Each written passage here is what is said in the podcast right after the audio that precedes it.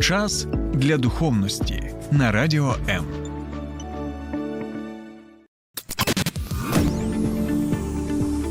Біблія під іншим кутом. Програма сторінками Біблії з пастором Сергієм Наколом. Вітаю, друзі! Христос народився. Славімо Його! Так, у нас починається вже цей різдвяний тиждень. Вчора ми святкували з більшістю християн світу саме день народження Господа і Спасителя Ісуса Христа.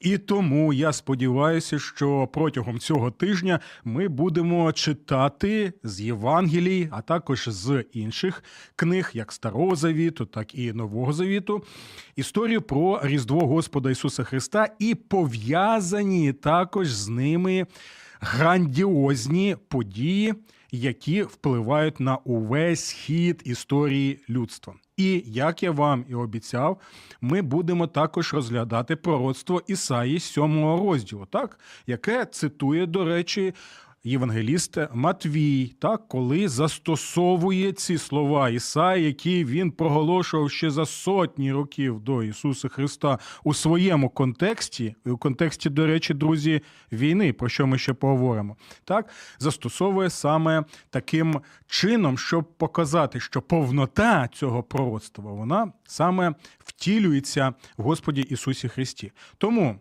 Друзі, я запрошую усіх вас долучатися зараз до нашого обговорення, тому що ми будемо спочатку читати перший розділ Євангелія від Матфія, особливо з 18 по 25 вірші, де описуються події, пов'язані з народженням Ісуса Христа, і також. е, Це той текст, де саме Матвій використовує посилання на пророка Ісаю. Так, і вже далі ми будемо з вами розглядати сьомий розділ пророка Ісаї. Він доволі важливий. А також ми побачимо, наскільки це важливо розуміти шостий розділ, так, який передує сьомому, а також восьмий розділ, і дев'ятий, там одинадцятий розділ, бо вони всі пов'язані один з одним. Якщо ви бажаєте, якщо ваше серце палає тим, щоб дійсно бачити в священних писаннях Господа і Спасителя Ісуса Христа, бачити, що відбувалося в дні Ісаї,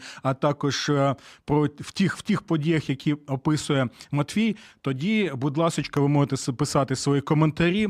Ви також можете е, ділитися з нами своїми думками, як. е, на стрімі зараз на Фейсбуці на моїй сторінці, а також долучатися і на канал мій, назва якого сторінками Біблії Сергій Накул. Так, і якщо ви в Києві, Київській області, то ви можете також налаштувати свої радіоприймачі, тому що нашу програму ви можете чути о 12.00 на хвилі 89,4 FM. ем. А також, друзі, протягом доби ви можете слухати і інші програми моїх просто неймовірних ведучих з радіо М. Тому, будь ласка, долучайтеся також і їх програм. Добре, дякую, що ви з нами. Я бачу, що у нас вже є реакція. У нас є також. е, Друзі, які долучаються, тому ви можете просто там помахати, навіть вподобайку поставити, так, або е, серденько поставити і написати, що ви з нами. І нам буде приємно, і я сподіваюся, і вам також. Добре, давайте тепер прочитаємо перший розділ Євангелія від Матвія з 18 по 25 вірші. А народження Ісуса Христа відбулося так. Коли його мати Марія була заручена з Йосипом, перш ніж вони зійшлися, виявилось, що вона мала в лоні від Духа Святого. А Йосип, її чоловік, будучи праведним і не бажаючи її ославити, вирішив таємно відпустити її. Щойно він про це подумав, якось господній янгол з'явився йому у вісні, кажучи: Йосипе, сину Давидів, не бійся прийняти Марію, дружину свою, бо зачата в ній є від Духа Святого. Вона ж народить сина і даси йому ім'я Ісус, бо Він спасе свій народ від його гріхів. Це ж усе сталося, щоб збулося Господнє слово, сказане через пророка. Ось діва матиме в лоні та народить сина, і дадуть йому ім'я Еммануїл, що означає з нами Бог. Прокинувшись від сну, Йосип вчинив так, як наказав йому Господній Янгол, і прийняв свою дружину. І не пізнав її, аж поки вона не народила сина свого первонародженого, і дав йому ім'я Ісус. Ось такі доволі цікаві події описує євангеліст від Матфій. І усе, що ми прочитали, він е, каже, що це пов'язане саме з е, пророцтвом так, одного пророка. І цитує він ось ці слова: ось діва матиме в лоні та народить сина, і дадуть йому ім'я Еммануїл, що означає з нами Бог. Але це важливий момент, на який нам потрібно звернути увагу. Що щоб зрозуміти це пророцтво, нам потрібно звернутися саме до книги цього пророка, а саме книги пророка Ісаї. Бо те, що цитує євангеліст Матфій, воно знаходиться саме у сьомому розділі книги пророка Ісаї. Тому, друзі, давайте ми зараз побачимо, що ж там відбувалося в часи Ісаїї, його дружини. Так, бо Ісая, ми знаємо, був одруженим, а також е- у часи народження його синів. І ми побачимо, чому це настільки важливо. Я знову хочу нагадати, так, що коли Ісаїя пророкував, так, він не просто стрибав у майбутнє якимось чином, так ігноруючи тих людей, до кого він звертався. Бо я ще раз наголошую, що головна функція пророків Наві була не та, щоб, знаєте, розповідати про якісь там майбутні події. Так, звичайно, майбутні події є в пророцтвах, але це не головне. Головна функція пророка це так говорить Господь. Тобто він у свій час своїм сучасникам.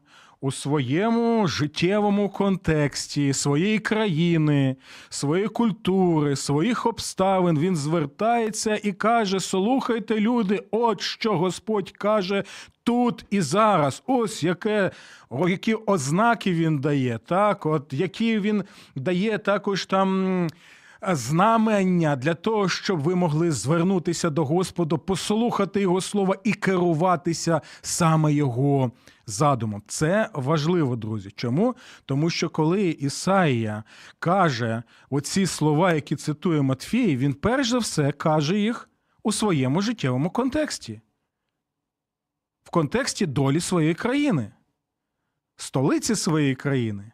А також, друзі, і це цікавий момент. Ці слова він каже в контексті війни. Так, так, саме в контексті війни. Давайте прочитаємо, що ж там трапилося. Він пише: так сталося, що за днів юдейського царя Ахаза, сина Йотама, онука Узії, сирійський цар Рецін, так, послухайте уважно, сирійський цар Рецін і Пеках, син Ремалієн, цан Ізраїльський, виступили проти Єрусалима. Тобто, знаєте, така була спеціальна воєнна операція, можна сказати, коли два очільника держав вони утворили такий, знаєте, собі військовий союз. Нічого не нагадує, до речі, так ну ось те саме, як е, очільник Російської Федерації, так е, який е, вважав себе принаймні 20, 24 лютого, так вважав себе там, нібито властелином всього всесвіту, так е, також за допомогою там, можливо, не прямою, а такою. Е, допомогою, знаєте, пасивною, можна сказати, хоча вона і активна, так, очільника іншої держави Білорусі, вони що зробили? Вони також вдерлися на територію нашої країни. Е, тим самим просто-напросто плюючи на Божі закони і на закони людські, на закони безпеки, які утворювалися протягом багатьох років. Так ось тут така ж сама ситуація. Так, два царя вважали себе пупами землі, так, хоча один з них просто був. е, Знаєте, таким васалом цього сирійського царя, вони вирішили, що взяти в облогу Єрусалим, ось столицю тогочасно, там, де перебував Ісая і багато його сучасників. І дивіться, це теж цікавий момент. Можливо, вони хотіли зробити такий своєрідний бліцкріг, так? І ми чуємо наступне: виступили проти Єрусалима, щоб воювати проти нього, але не змогли його завоювати. Ось це теж такий цікавий момент. І друзі, дивіться, е, важливо зрозуміти, що то дійсно була потужна воєнна сила тогочасна, так? І е, дійсно це була страшна сила. Не можна було просто сказати, що Господь з нами, і ми можемо полювати так і не рахувати, яка чисельність того війська була, які були потужності там. Ні, це все було серйозно і серйозно потрібно сприймати це. Це як і зараз. Так, ми не можемо недооцінювати нашого супротивника, і е, здоровим глуздом і з підрахунком потрібно також е, сприймати його серйозно. Але цікавий момент. Дивіться, вони вирушили на Єрусалим, так.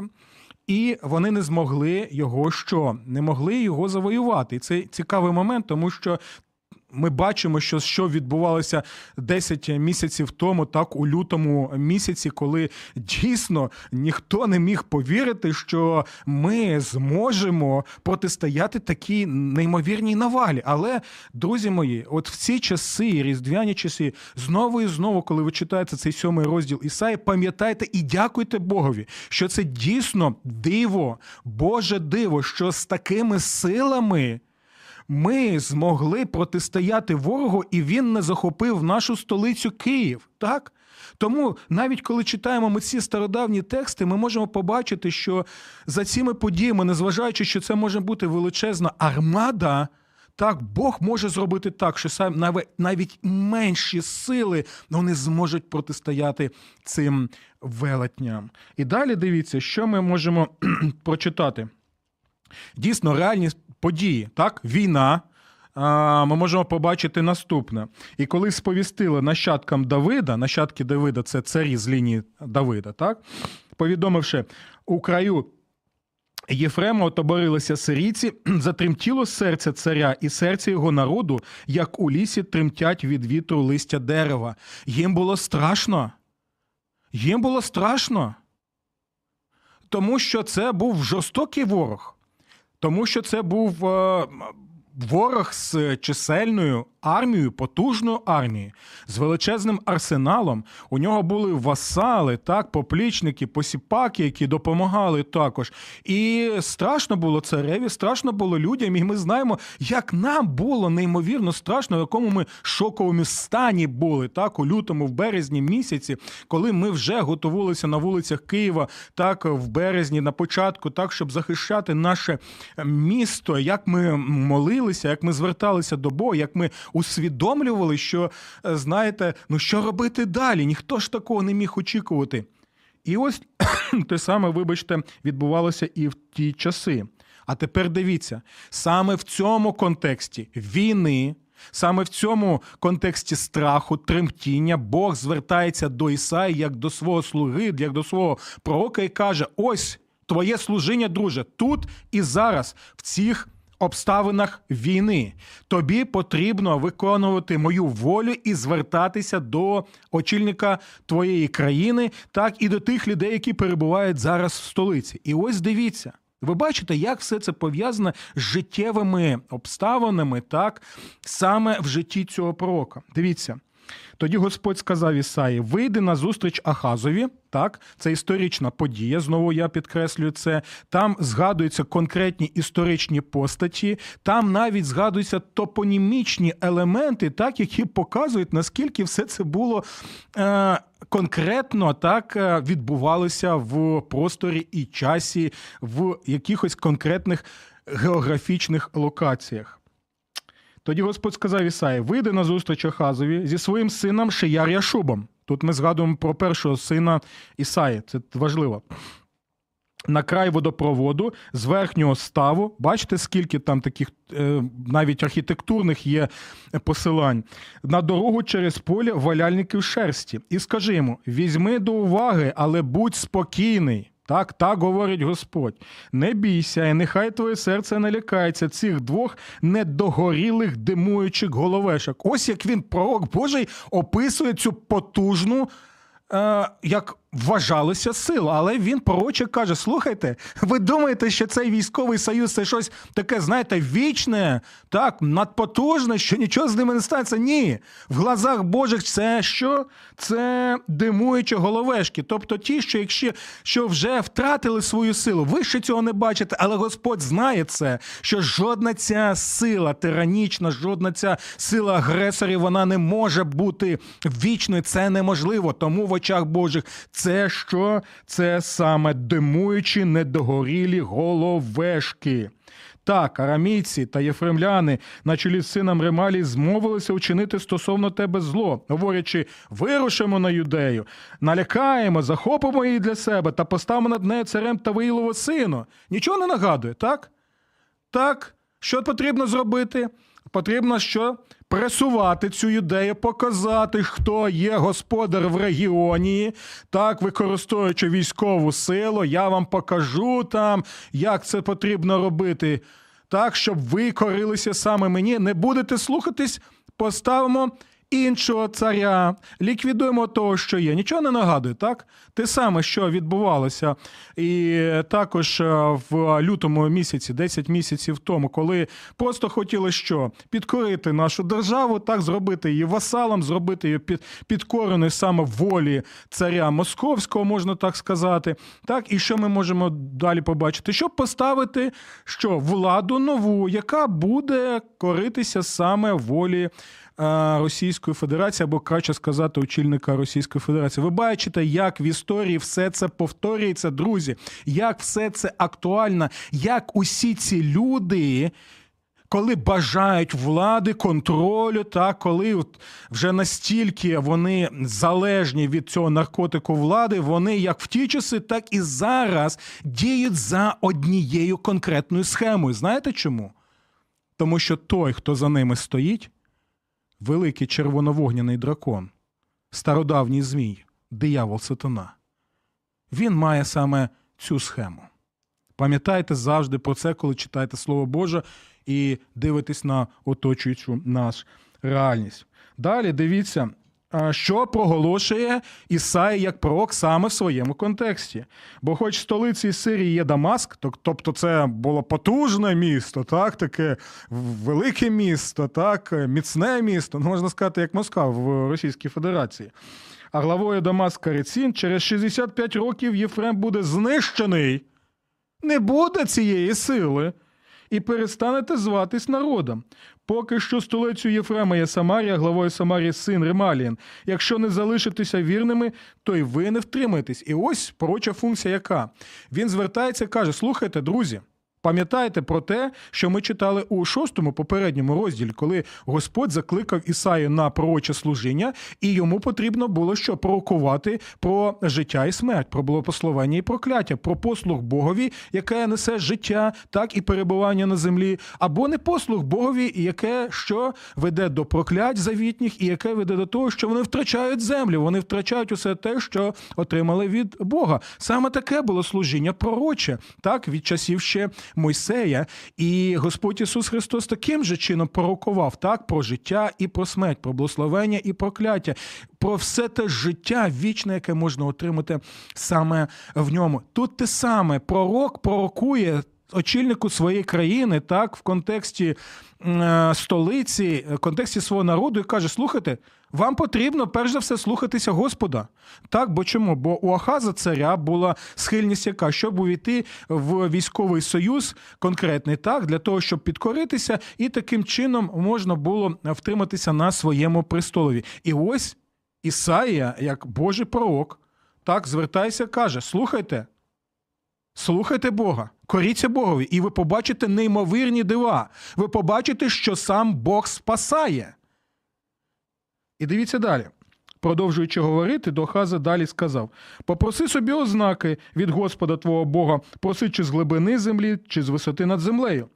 Так? Він каже: слухай, не віриш? Давай, Бог дасть тобі ознаку. Що ж вам ще зробити, щоб ви повірили нарешті, наскільки Бог вірний своїм обіцянкам? Чому ж ви знову і знову на ті самі граблі наступаєте, замість того, щоб звертатися до свого Господа Бога, який є люблячий батько? Як ми можемо побачити це в книзі Ісаї, як пророк Мойсей про це казав, так?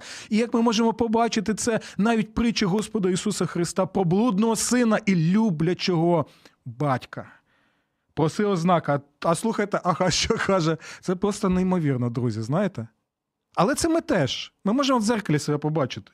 Але Ахаз відповів: Я не проситиму і не спокушатиму Господа. І можемо сказати: о, там може Ахаз був такий духовний а, от брат, що от такі слова каже, що не буду спокушувати Господа. Ні, не в тому справа була. Ахаз вже так в подумках вирішив, що він вступить в цей військовий союз для того, щоб зберегти свій престол. Тобто він більше покладався не на Господа і на його завітні обіцянки своєму народові, що він буде перебуватиме з ними, що він буде захищати їх, а вже думав нишпорив, як якимось чином там знайти якісь от такі стежки для того, щоб утворити якісь там союзи, для того, щоб вижити, і для того, щоб ну не втратити свій престол, який для нього був важливий. Хоча Ахаз забув, що престол, престол. В його країні він був обумовлений саме обіцянкою, яку Бог дав, укладаючи завіт з його ким? З його царем, з його пра, прабатьком, можна так сказати, царем Давидом. Тобто, треба було так, щоб цей престол утримати, звертатися не до якихось інших царів і вступати з ними в союзі, хоча військові союзи самі по собі не можуть бути поганими, так?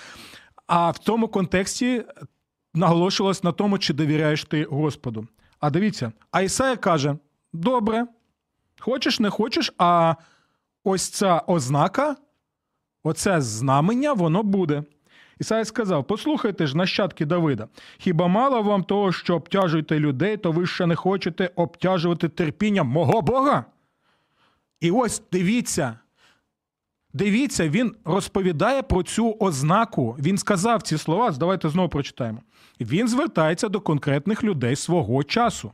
У контексті війни, у контексті страху, у контексті того, що треба коритися Богові і звертатися Богові. І він каже, що давай ознаку. Ахаз каже, не потрібна мені ознака, бо я вже вирішив. Ісая повторює, ні, Бог дасть вам конкретно в цьому контексті ознаку. І що ж це за ознака? І ось, друзі, де ми і читаємо ці слова.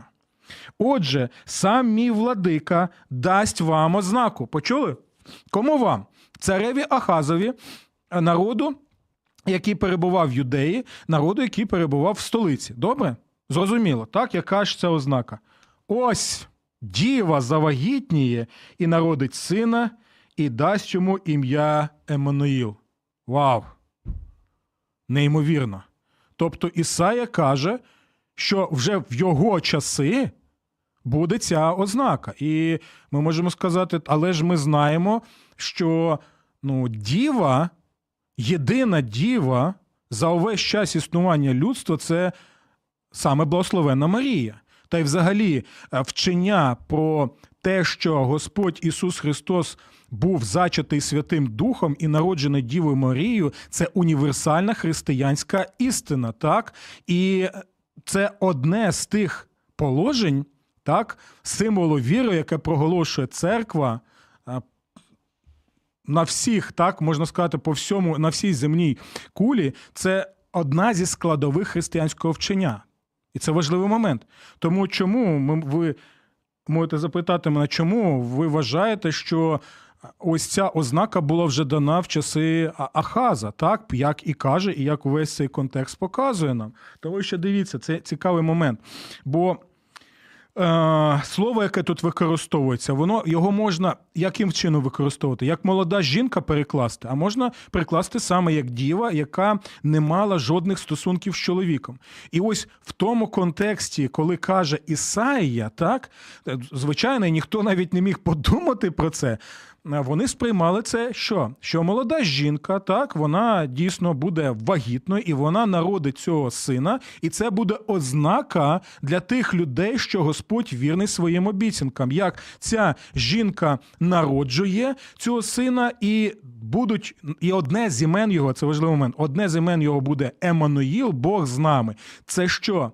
Підтвердження конкретне фізично в часі, в просторі, в тілі, що дійсно Бог вірний своїм обіцянкам, і він буде зі своїм народом, і йому потрібно тому, тому коритися. Ось чому його потрібно слухати, як син повинен слухати свого батька. Чому ми так вважаємо? Тому що дивіться, восьмий розділ е, доволі важливий для нас. Чому? Він показує, що ми не можемо просто сприймати це пророцтво, так, а, яке застосовується Матфієм до Ісуса Христа, і це так, це 100% так, але ми не можемо ігнорувати ті події, які відбувалися в ті часи. Бо Ісая не просто знаходиться в своєму часі і стрибує там на тисячі років далі. От, і щоб сказати, що ось колись там щось це буде відбуватися. Дивіться, восьмий розділ. І сказав мені Господь: візьми собі великий сувій і напиши на ньому звичайним людським письмом Магер Шелаш Хашбас. Тобто перекладається це ім'я. Поспішає здобич, прискорюється грабунок.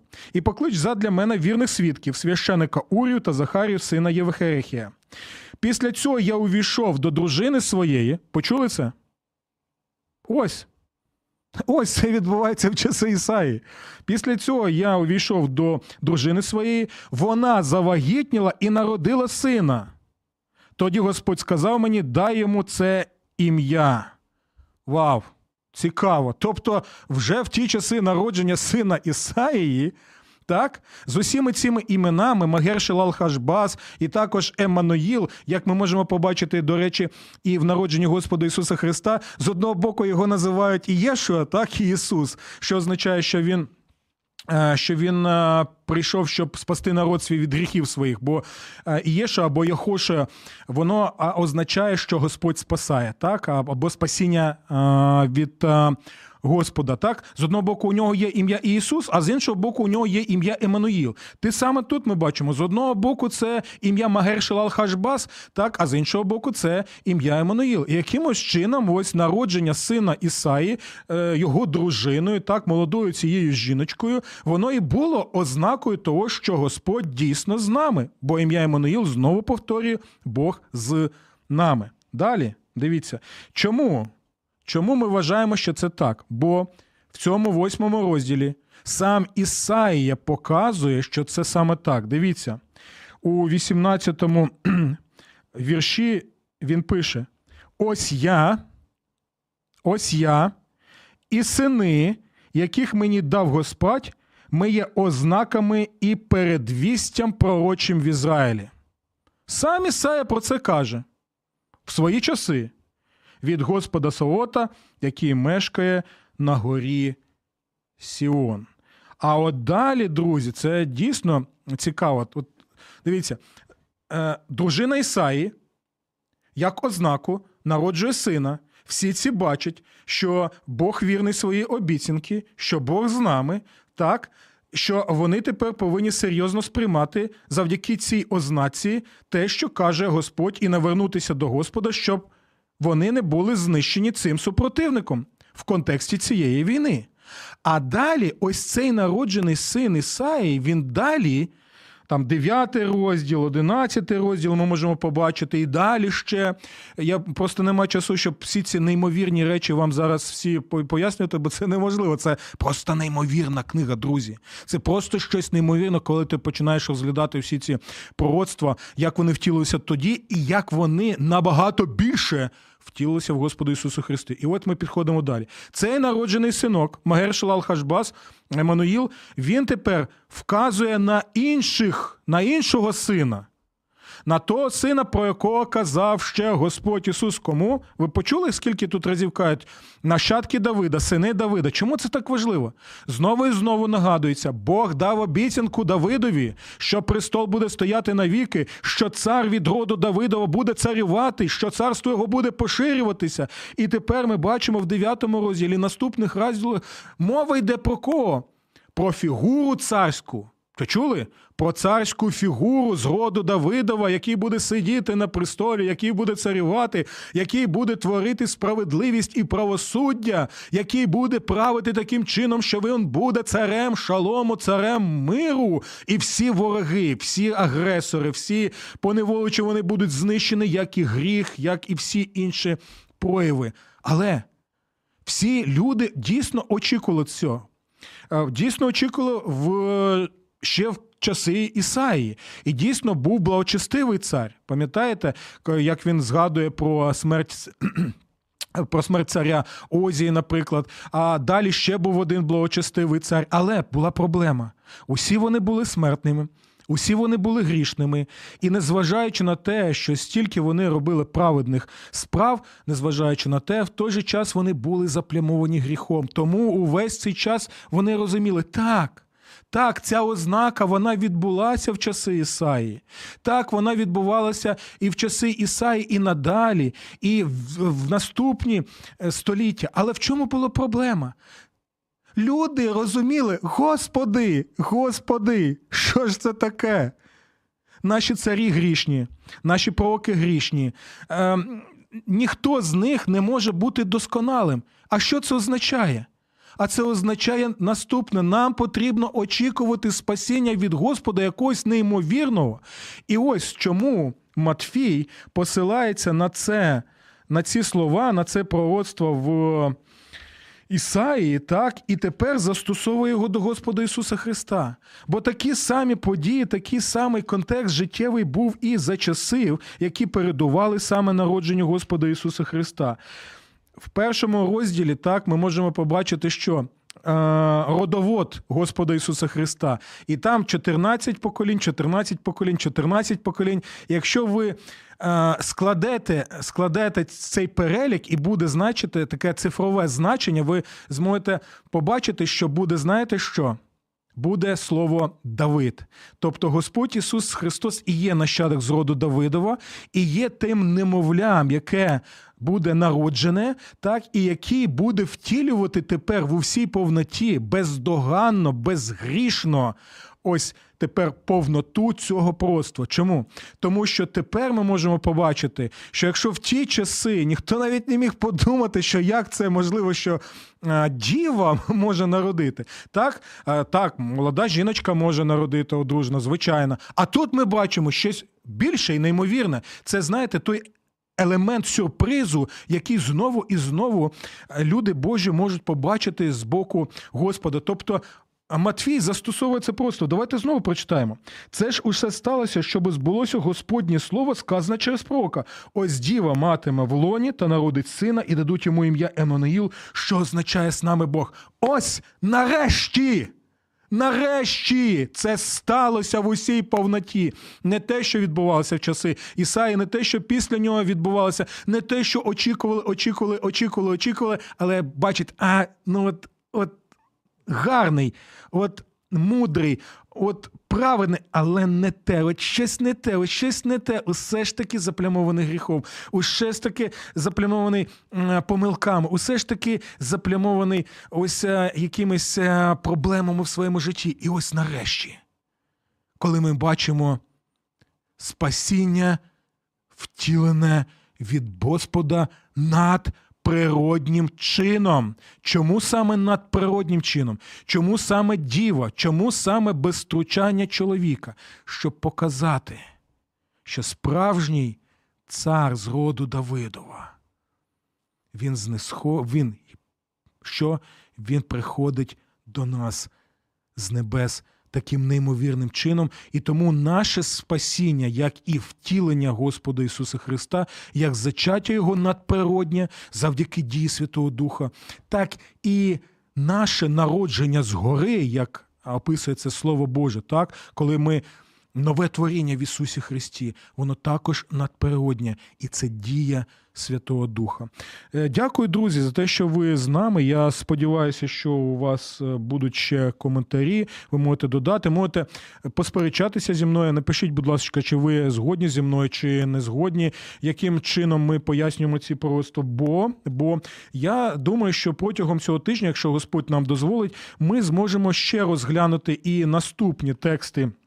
Євангелія від Матвія, які описують саме події, пов'язані з народженням Господа Ісуса Христа і з тим, що там сталося, і там ще буде багато посилань. Тому залишайтеся, будь ласочка, з нами, і я вам обіцяю, що якщо у вас дійсно є бажання так бачити неймовірні речі в святому Писанні, як воно втілювалося в ті часи, як воно втілювалося в часи Євангеліста Матфія, так про які він описує, так то, будь ласка, я запрошую вас до прямих ефірів. Знаю, щоб ми ще більше могли дізнатися, як все це відбувається, і ще більше довіряти Божому Слову. Ну і наостанок, у нас вже нема часу. Я хочу нагадати е, наступне: щоб ми зараз звернули увагу так, на два імені, які згадує Матфій. Це Ісус і це Еммануїл. Бо в цих двох іменах, втілених в народженому Дівою Благословенною Марією, і є суть і мета Різдва. Ісус. Для чого Він прийшов? Що означає це ім'я? Спасти народ свій від гріхів їх. Яка мета головна? Саме спасти людей, які вірою покладаються на, на нього від саме їх гріхів. І наступне. Еммануїл. Вони, ці люди, можуть бути впевненими у тому, що їх гріхи прощені, що вони мають вічне життя в Ісусі Христі, благословення в Ісусі Христі, і в той же час це запевнення наступне: Еммануїл, Бог з нами. В часи Ісаї, в часи Матфія, в часи існування церкви і в наші часи. Ось чому, коли Господь Ісус Христос відходить до Отця на небо, Він каже: І ось я з вами в усі дні. Це суть Різдва. І це впевненість Різдва. Тут і зараз. Божих вам благословень і святкового настрою, незважаючи на темряву війні. І до нових зустрічей в програмі Сторінками Біблії на радіо М. Сподобався ефір? Є запитання або заперечення? Пиши радіом.ua